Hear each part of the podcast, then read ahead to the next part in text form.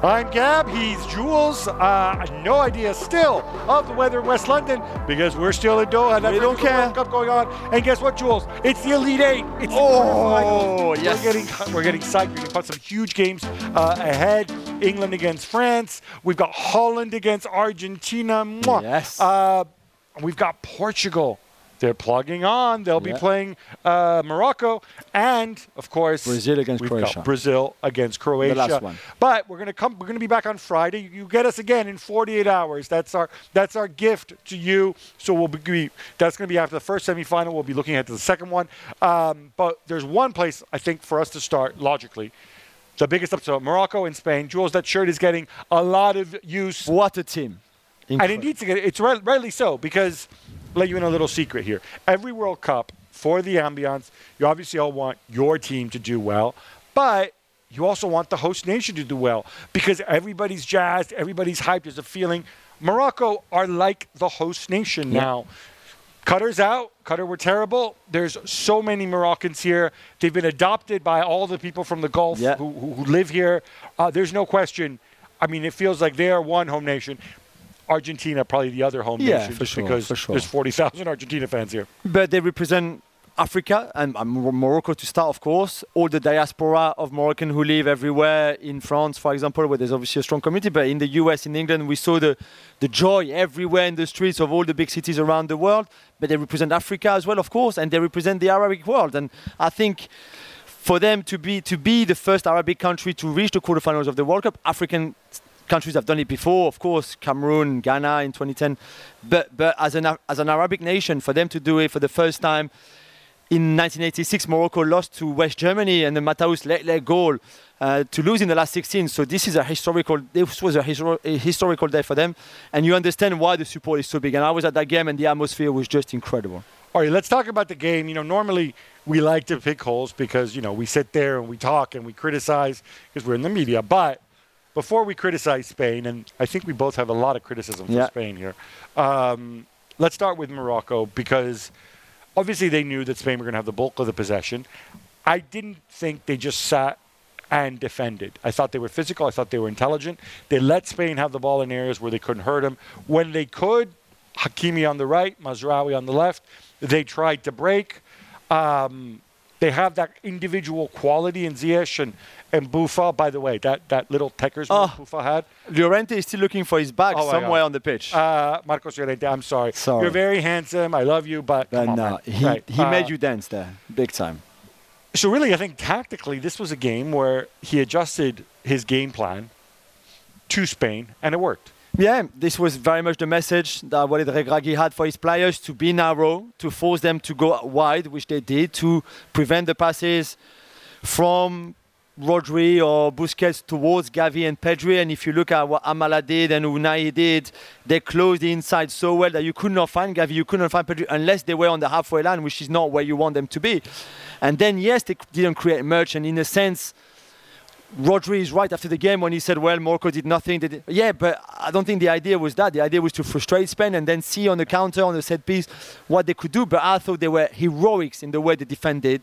They were heroics how they played for each other, fought for each other, and played as a team. And on top of that, you had the individual brilliance of an Amrabat, of a Ziyech, of a Saïss who ended the game on one leg, literally limping and still was there fighting. It was an I mean- incredible, inspiring performance. I, I think if we had to hang out, you know, single people out, hand out kind of match awards, Ashraf Hakimi would be there, Bruno would be there. Yeah, of course, Um, Ziyech, obviously, with his quality. Boufal, just for that highlight reel Yeah, move. and Ounahi, who even Luis Enrique But- said, "Who's that number eight that you had? Where does it come from?" But for me, Sofiane Amrabat, the pride of Florence. You talk about a one-man wrecking crew in that midfield.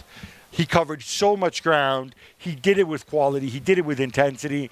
Uh, I mean, he didn't just take on the little guys, Pedri and Gavi, who I think are still in his pocket. Yeah. But he took on Busquets. He took on Rodri. Morata when he came on, when he Yeah. dropped off, when Rodri stepped into the midfield.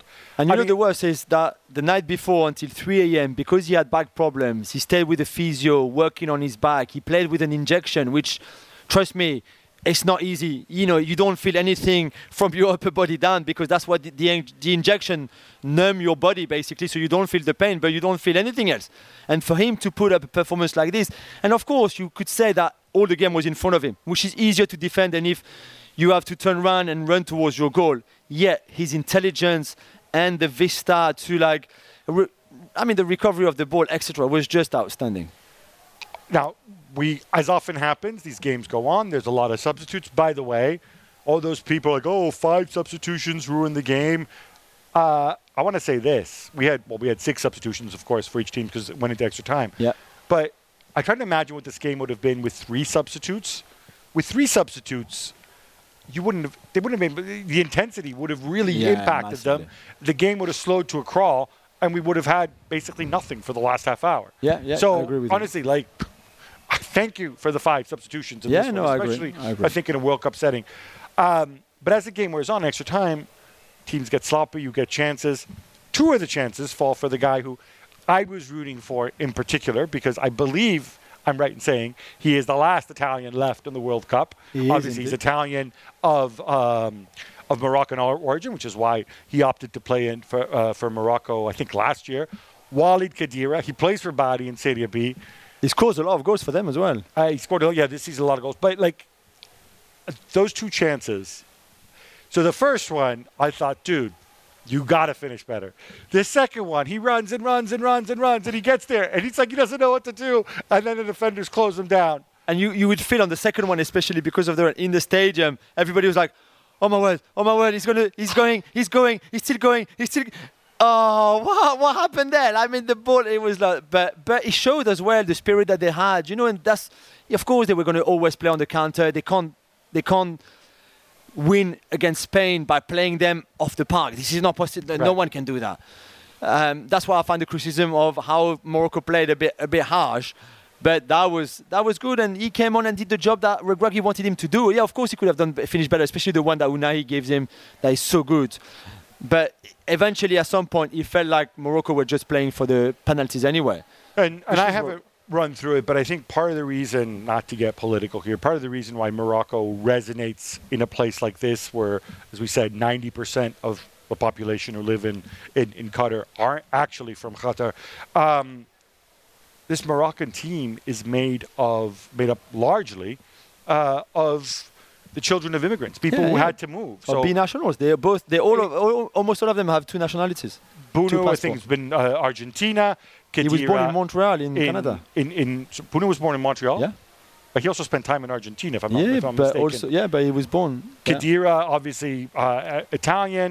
Uh, Amrabat and Ziyech, uh, Dutch. Yeah, Uh, as well, and then Bouf- all the French, Saïss, Boufal.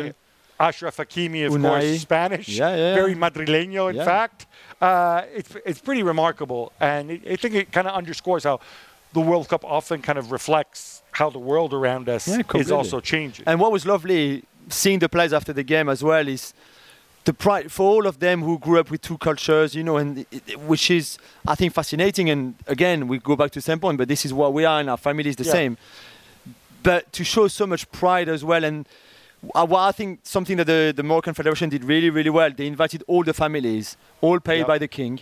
They were all there. For example, Walid Regragui's mum, Fatima, who spent 50 years in Paris, who never traveled. When he was a pro, she never went to see him. She never went to watch him. And yet she's here in Qatar. And she's been such an inspiration for her own son, who's been a, he's a young manager. He's, he's had eight games in charge of Morocco and they're in the quarterfinals of the World Cup. But I think for him to see his mum in the stands when she's never been there when he played, there's been something special. And we saw Hakimi with his mum, those very moving uh, images and footage as well. I think it's incredible to have that kind of emotions and support. it's a remarkable story. And on the dual nationality piece, like I said, Jules and I speaking out of the same hymn sheet because our kids are dual nationality, Yeah. triple nationality. My Even, kids. yeah. Uh, guys, you can be 100% one nationality and 100% another nationality.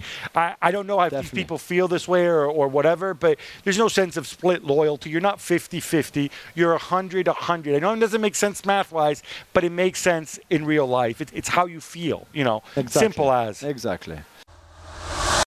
Another day is here, and you're ready for it. What to wear? Check. Breakfast, lunch, and dinner? Check. Planning for what's next and how to save for it? That's where Bank of America can help. For your financial to-dos, Bank of America has experts ready to help get you closer to your goals. Get started at one of our local financial centers or 24-7 in our mobile banking app. Find a location near you at bankofamerica.com slash talk to us. What would you like the power to do? Mobile banking requires downloading the app and is only available for select devices. Message and data rates may apply. Bank of America and a member FDIC. All right. You know what I love? Just to finish on that, I saw Ounahi after the game and he said, you know the thing with Bounou, and Bounou is such a lo- one of the nicest guys in football, and he speaks Arabic and Spanish and French and English, and he, his voice is so sweet. Everything is great about him.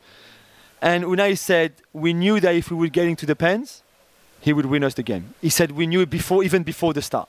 And he said we didn't play for the pens, but we knew that if we got to the pens, then Bounou will win us the game. And I think they went into that penalty shootout not overconfident, but knowing that in goal they had a guy who's going to do the job. And I think that must that must make it so easier when you're a taker. And they missed obviously they, they missed one, but knowing that you had that feeling deep inside that your guy in goal is going to win it anyway for you. I have to say, a lot of a lot of teams after they win on penalties and their goalkeeper saves some, they always say that afterwards. But in this case, I, I kind of want to believe it. Yeah, me too. Um, we're going to move on to Spain. And before we start the inquest, since let's you just mentioned the penalties, let's start with the penalties because obviously Spain knocked out on penalties by Russia. by by, by Russia and close calls against Switzerland in uh, in, in Euro 20 Yeah, uh, and by 2020 Italy as well in the last Euros, of course. and he said, "Oh, I've told my players to practice a thousand penalties before the next one." And then he does something so weird. You describe it. I missed this at the time with the penalty takers. Yeah, and I mean, watching it from the from where we were in the press box, and we had the, the, the camera that you could not see in your on your broadcast television, but it looked like he picked three players and then disappeared completely, and then let the players pick the other two and the order by themselves. So you could see Busquets writing down the name on a piece of paper before giving. And I was like, okay, this is weird. But I was not too sure. After the game, he said, yeah, yeah, I only picked I only picked three out of the five, and. uh, Maybe this is responsibility to my players. but then, but uh, even if that's what you want to do, uh, at least stay with them. You know, be there, be part of the process. I don't understand how he can pick three and then just and then just leaves. And then let Busquets, the captain, and the other deciding, okay, who else wants to go? What order? Who goes first? Who goes last? I don't know. I thought that was really. And then he sat on the bench when everybody was standing up in front of the bench. He sat on the bench to follow the shootout, and I was like, well, this is strange. Doesn't feel like he's part of the whole thing. It feels like it's the kind of thing, and I hate to say this because you know I'm, I'm a big Luis Enrique fan. I love him as a person. It feels like the kind of thing that you do if afterwards you want to write a book about coaching philosophy and oh look at these weird, unusual, counterintuitive things like I do, like you know, telling Busquets, oh you sort out the rest, right? I Only know, gave me the exactly. first three, I and then don't know. going off and And they could have still won it. I don't know. Maybe not. But the fact is, they didn't win it. And I don't know if that had an impact or not. I'm just saying that I've never seen that before. I, I, I think also, I know Sarabia and Soler have a good penalty record and so on, but I don't know. I kind of feel like psychologically, again, you start with two of your less heralded players taking the penalty, you know, and you still had Pedri on the pitch, you had Rodri on the pitch, Yeah. you had Morata on the pitch, right? Who all could have Ansu taken Fati, penalties yeah. at that stage. Ansu Fati as well. Um, and then, and then Busquets comes up. I didn't. I, I'm sure Busquets has taken penalties before, but you don't think of Busquets. It almost feels Definitely like, not. oh, Sergio, you're the captain, you're the inspirational leader, and then you take the you take the third penalty, and then we figure out who goes out. I mean, I know. He might have taken one, but I don't remember. And from the research that we did, and producer Mikey as well, we could not find a record of him taking another pen. So what? You send him in. to be fair, when you play with Messi and Neymar, most yeah, okay, true, penalties, true. but, yeah. But then it's another reason why why are you sending him to take one then? Then because he's the captain. I, I, I, I, don't know. I don't know what kind of weirdo psychology, but sometimes you don't need psychology. Sometimes you have the better players, right? You have people people compare it to cooking a meal. You have the better ingredients. Yeah. Just go cook something simple with your better ingredients, and it'll be better than whatever couscous the other guy comes up with because he's got crappier ingredients. But you know what? On the day, you managed to screw up the recipe, and the other guy with the lesser ingredients outsmarted you, outcoached you, and outworked you. yeah. And and that can't happen, and it can't happen when we saw it happen in the game before against Japan as well. I know. I know. It's like they were warned and they didn't take anything from that defeat. And then you know what I think? I think they underestimated this Morocco side massively. I think massively they And went they into that you game. think they underestimated Japan too? Then Yeah, yeah, yeah. But but at least Japan should have been okay. Look, this is what happens. We can be in, we we might be in this situation again. And oh, we play Morocco. Okay, we all knew how Morocco would play. It was so it was a no-brainer. We all knew. We said it on the show. On the FC show, I said this Morocco side is going to cause them a lot of problems. They're going to be so defensive, and I wouldn't be surprised if it goes to pen and then pens anything like all of that. So how can you not more prepared and just pass the ball sideways?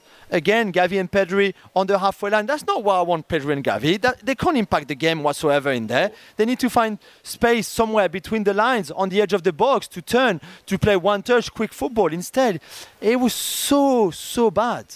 the other thing which struck me, one of the changes he did make, which I kind of liked and I would have liked. I'm a big Marcos Llorente fan. Um, and obviously he's played wing back for Yeah. Real Madrid with some success. I don't know how often he's actually played right back in the back four for the national team. It seemed like an odd change to make when you've got Carvajal and Azpilicueta. And obviously Carvajal wasn't great in the previous game. Yeah. Azpilicueta, I think, had a knock as well. But I don't know if this is the guy you want defending one on one. No, but he, he moved him like almost inside, almost like uh, what Pep Guardiola does with his fullbacks for most of the game, to no to no impact because that was also taking Gavi's kind of area. So then Gavi or Pedri, more Pedri had to again drop deeper, and we go back to the halfway line where I don't want to see Pedri anyway. Well, and this brings us back to the point about the stereotype of the Spain team this pass, pass, pass, death by possession until you see an opening and you shoot. And then they never saw an opening and never shot.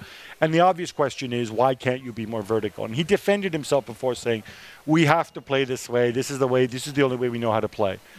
And I'm sorry, Lucho, when you say these things, at least come out and say, this is how I want to play because this is my vision of football.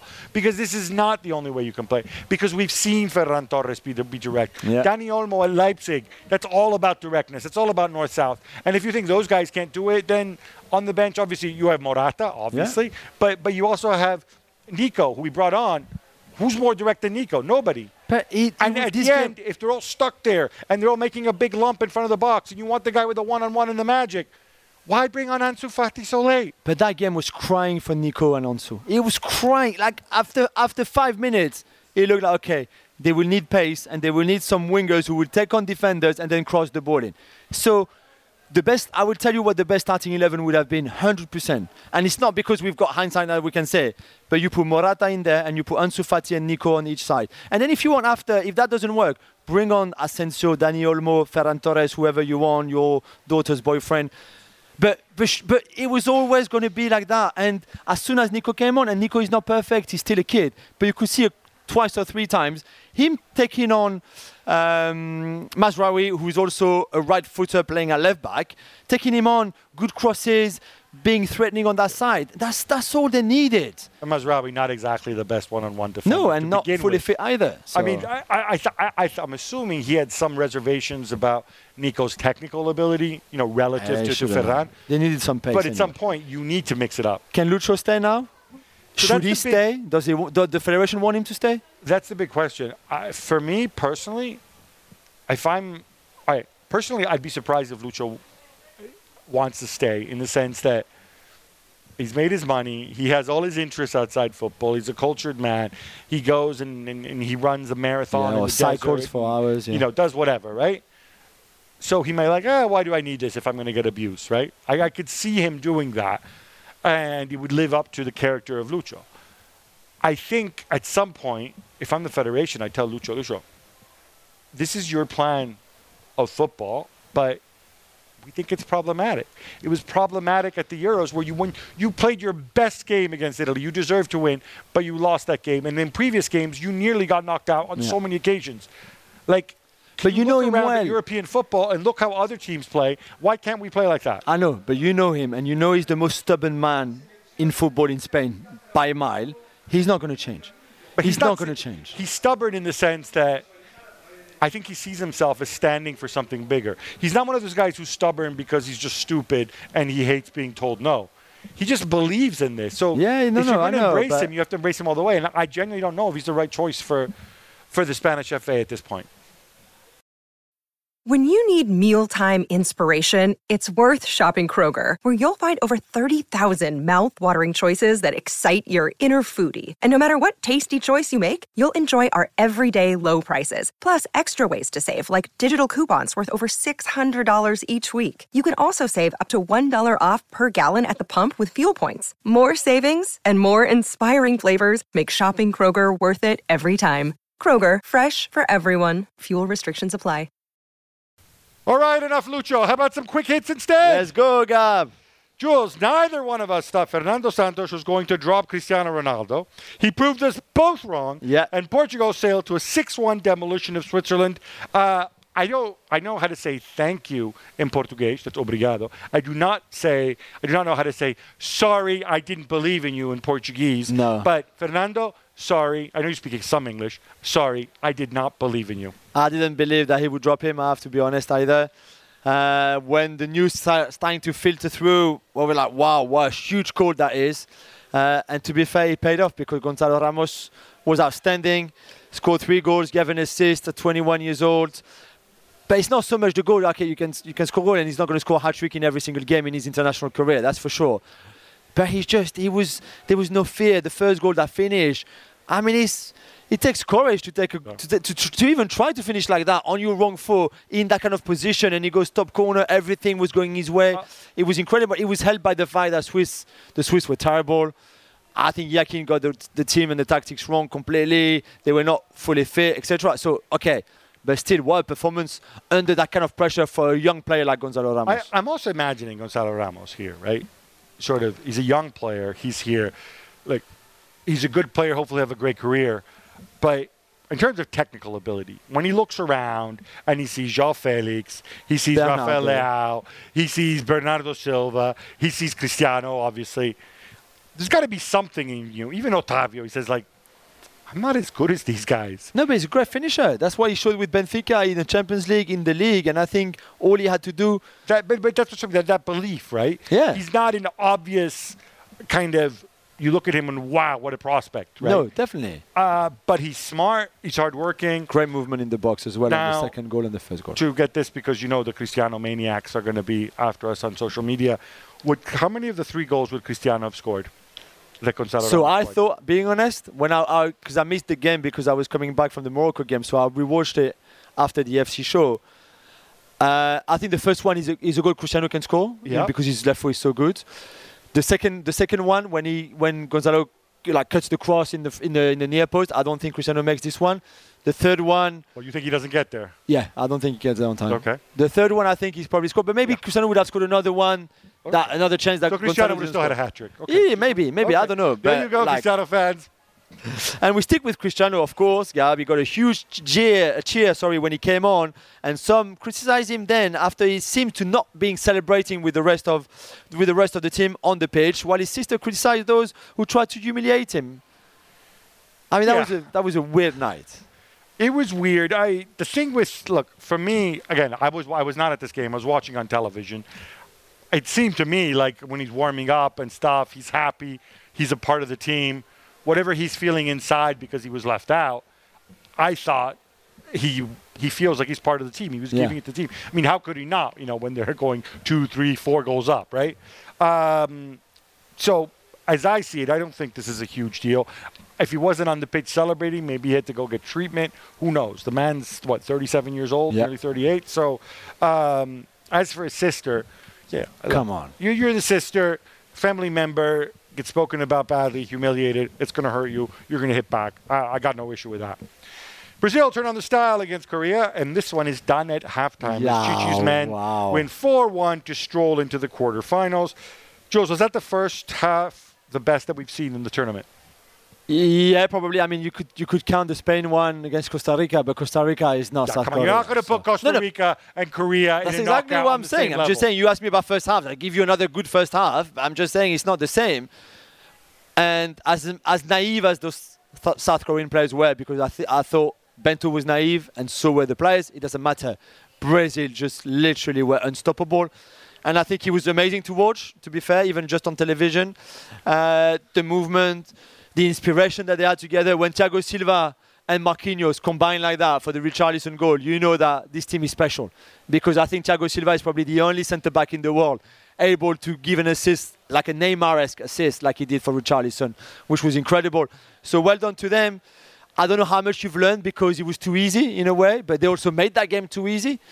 So we will have to see, but I'm not even sure if Croatia can provide that stronger test either. We're going to get to that. Uh, I want to say, like, I'm a big Marquinhos fan. You might say in wrestling. Ah, parlance. yeah, and he's I'm my a boy. Marquinhos mark. You don't think Marquinhos could deliver that kind of assist as well? Maybe, but I still think Thiago is Yeah, I think better. it could be two, they both Thiago play is for even better. Brazil. Croatia outlashed Japan on penalties, which must make you very sad, Gabby.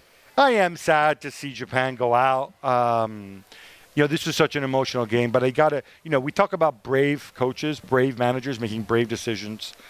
I got, I got to give a shout out to Zlatko Dalic, the Croatia boss, because you're in this game, you're against Japan, who make the subs, who, who you know, they run around. The, the, the, things just aren't breaking for you. Petkovic, the ball's bouncing off him left, right, and center up front. And what does he do at one point?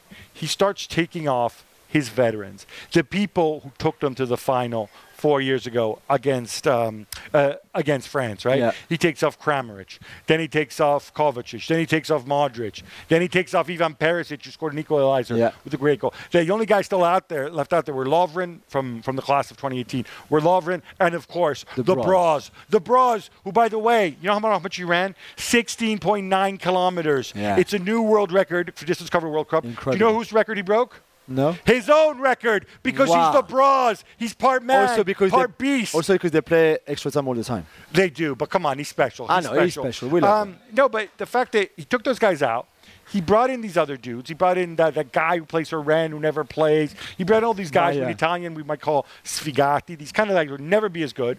And they're the guys who convert the penalties. And they're the guys who weren't phased.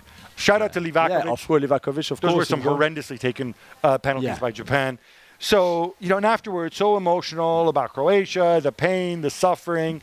And Remember, he went on to this. Uh, what did he do before the World Cup again? He went on to this walk. he went on a pilgrimage to Medjugorje. Yeah, pil- Yeah. pilgrim. Are you saying Yeah. English? He went on a pilgrimage, Pilgrimage, to Medjugorje, which is an. Uh, if, if you're Catholic, Croatia is a very Catholic country. It's it's a holy site for uh, uh, for Catholics. Although I'm not sure it's 100% recognized by the Catholic Church, but that's a whole other issue. Um, but you know, he Oh, prays before the amazing. games. A very devout man, and just just the emotion in him. Um, I thought I Yeah. thought was pretty special. Okay, Jules. Uh, as I said, we'll have another show in between the, the days of the quarterfinals. So let's look ahead to the first two, which is uh, starting with Holland and Argentina. Ah, this one is tasty, not just because everybody remembers, for example, the Dennis Bergkamp goal in 1998 in Marseille, Mm-hmm. uh, but also because I think there's a, there's a there's an opposition of styles between the way those two teams plays. 2014, Sao And tw- Paulo. yeah. I was there. That was the game where Louis van Gaal sent on Tim Krul For the to- penalties. for the penalty kicks. I was in Sao Paulo. I was freezing. I was so freaking cold. I was next to our colleague Damian Di Donato, whose whose head nearly exploded from ESPN Argentina. Who's honestly he was he was in pain. He was bellowing and shouting. I mean, it was pretty incredible. Anyway, sorry. I'm sure. No, no, no. I'm I- just I saying like this one, this one on the pitch is going to be fascinating. The tactical battles between Van Gaal and Scaloni, of course. There's doubt over Rodrigo De Paul, who might might be out, which would be a terrible news for, for Argentina. There's Messi, who's doing like Twitch live Twitch with Kun Agüero from his camp. I mean, this is amazing, which shows that they're in good spirit. The Argentine, they don't feel the pressure. The fans are with them. It's a 12. It's a 12 man.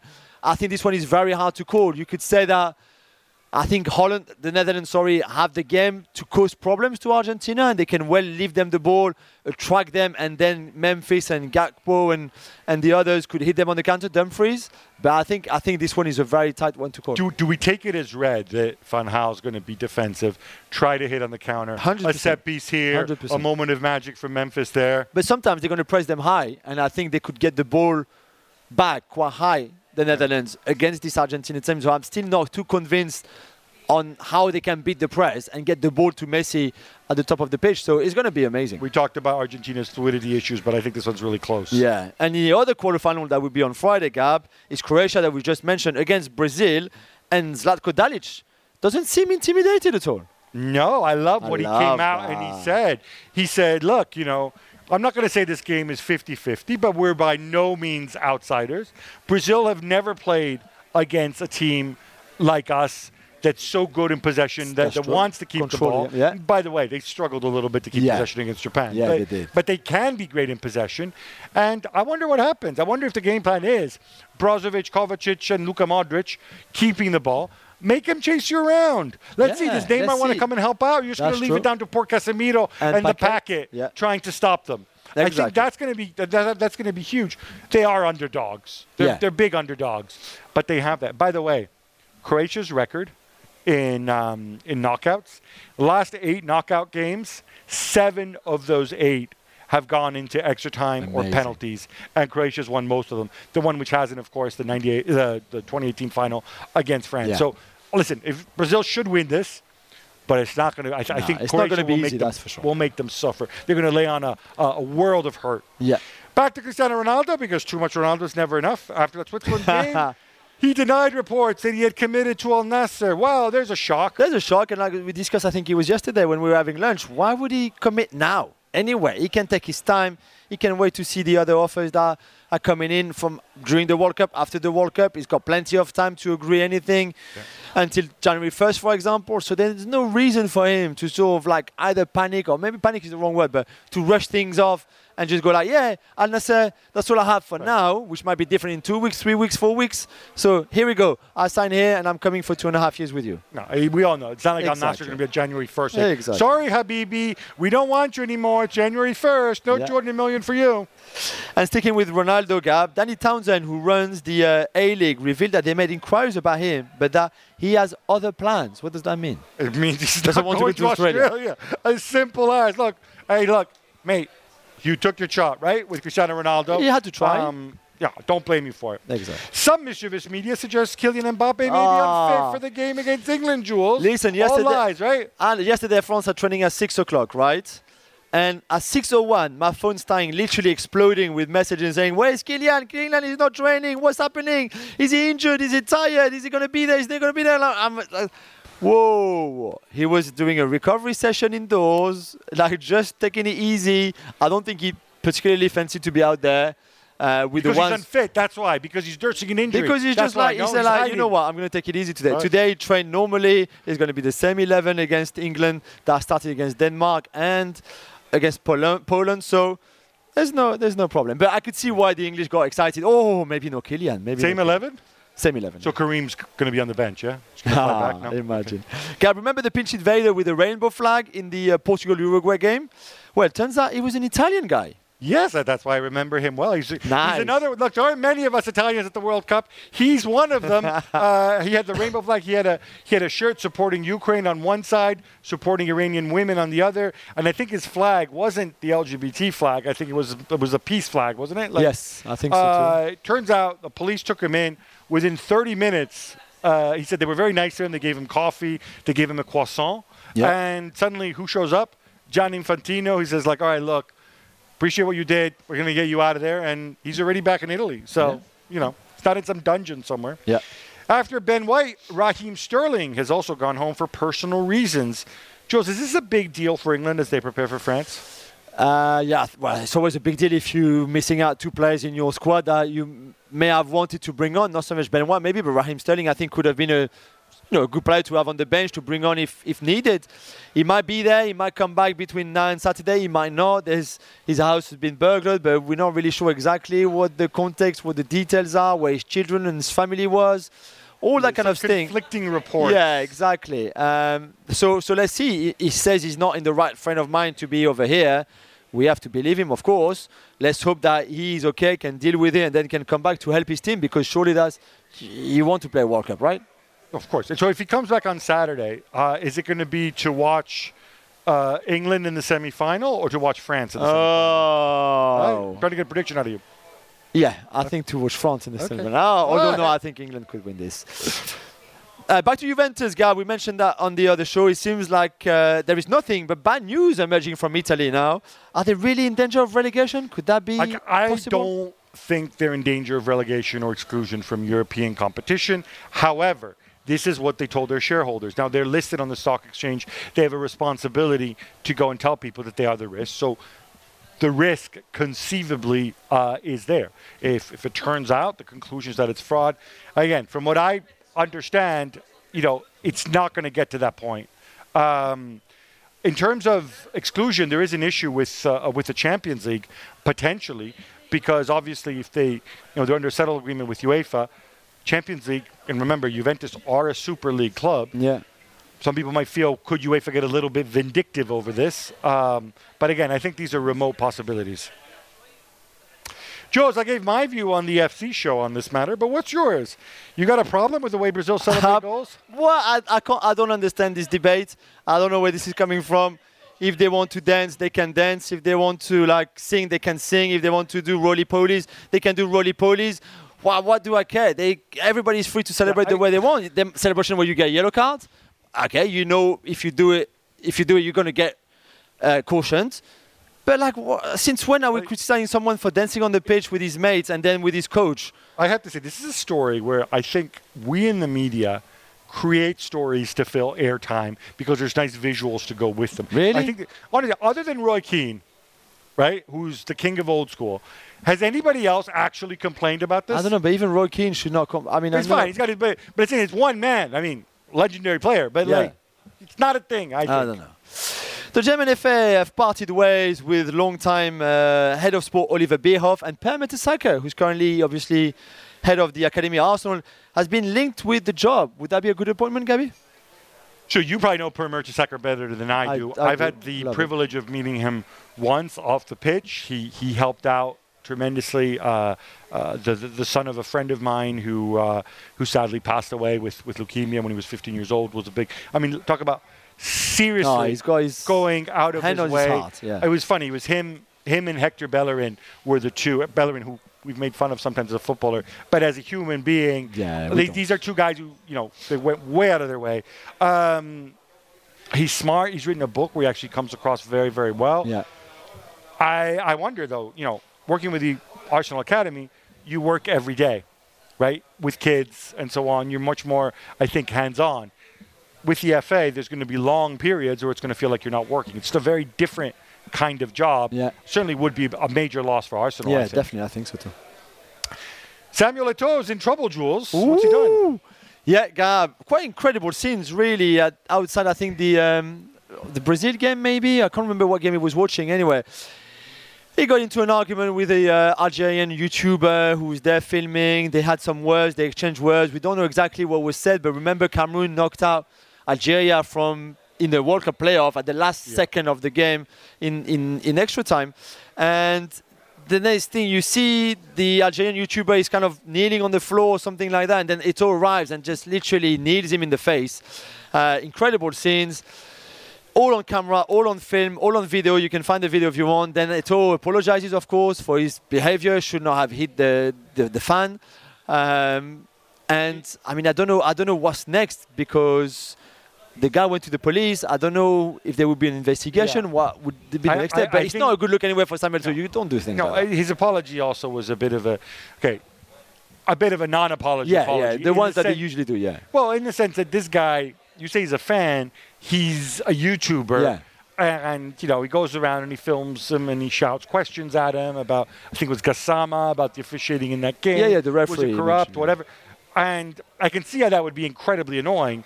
But I also want to stress with these stadia, I don't know if this guy's credentialed for the World Cup, if it was where he's not supposed to be. Obviously, you cannot lay hands on somebody unless they lay hands on you first Yeah, yeah. you know, or, or unless they mess with your kids or something, which is not what happened here. Personally, I find it surprising that Samuel Eto'o is still at this World Cup. Uh, you know, he's here in a FIFA capacity. I Yeah. think he's, he's an invited guest.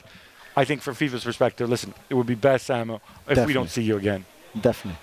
Joao Felix. Those- I think that's mine to you. yes. Yeah, Joao Felix says the level of joy is completely different playing for Portugal than for Atletico Madrid. No, really? Gab, can you see where it's coming from? You know how critical I've been of Joao Ah, Felix. I And- But it does fill my heart when you see a skillful oh, player he's scoring lovely. and He's laughing. so lovely. Now, if I asked you who's more joyful in real life, who would you rather go for a meal with and more likely to make you laugh? Diego Simeone Yeah. or Fernando Santos? Ooh, that's a tough one. It's not a tough one. I've been for a meal with Diego Simeone. He's hilarious. He's funny. The other guy is always morose and always looks grumpy. But he plays Joao Felix, unlike Simeone. Very he true. trusts Joao Felix, unlike Simeone. And by the way, I've defended Simeone's choice of leaving Joao Felix out. I don't have an issue here. Not surprised at all. He enjoys playing for Fernando Santos more. Yeah, completely agree.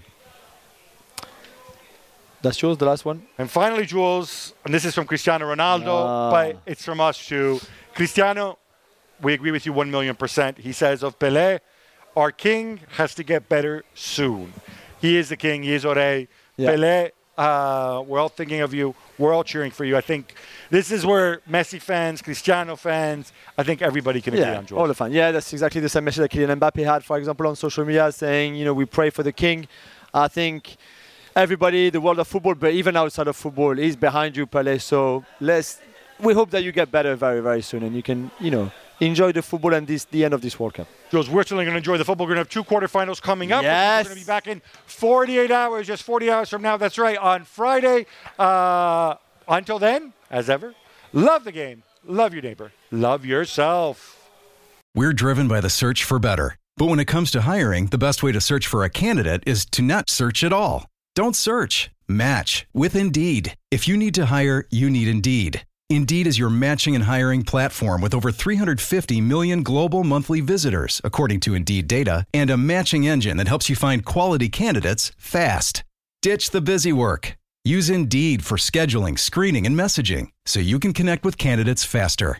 And Indeed doesn't just help you hire faster. 93% of employers agree Indeed delivers the highest quality matches compared to other job sites, according to a recent Indeed survey. Leveraging over 140 million qualifications and preferences every day, Indeed's matching engine is constantly learning from your preferences. So the more you use Indeed, the better it gets. Join more than 3.5 million businesses worldwide that use Indeed to hire great talent fast. And listeners of this show will get a $75 sponsored job credit to get your jobs more visibility at Indeed.com slash Gab. Just go to Indeed.com slash Gab right now and support our show by saying you heard about Indeed on this podcast. Indeed.com slash Gab. Terms and conditions apply. Need to hire? You need Indeed.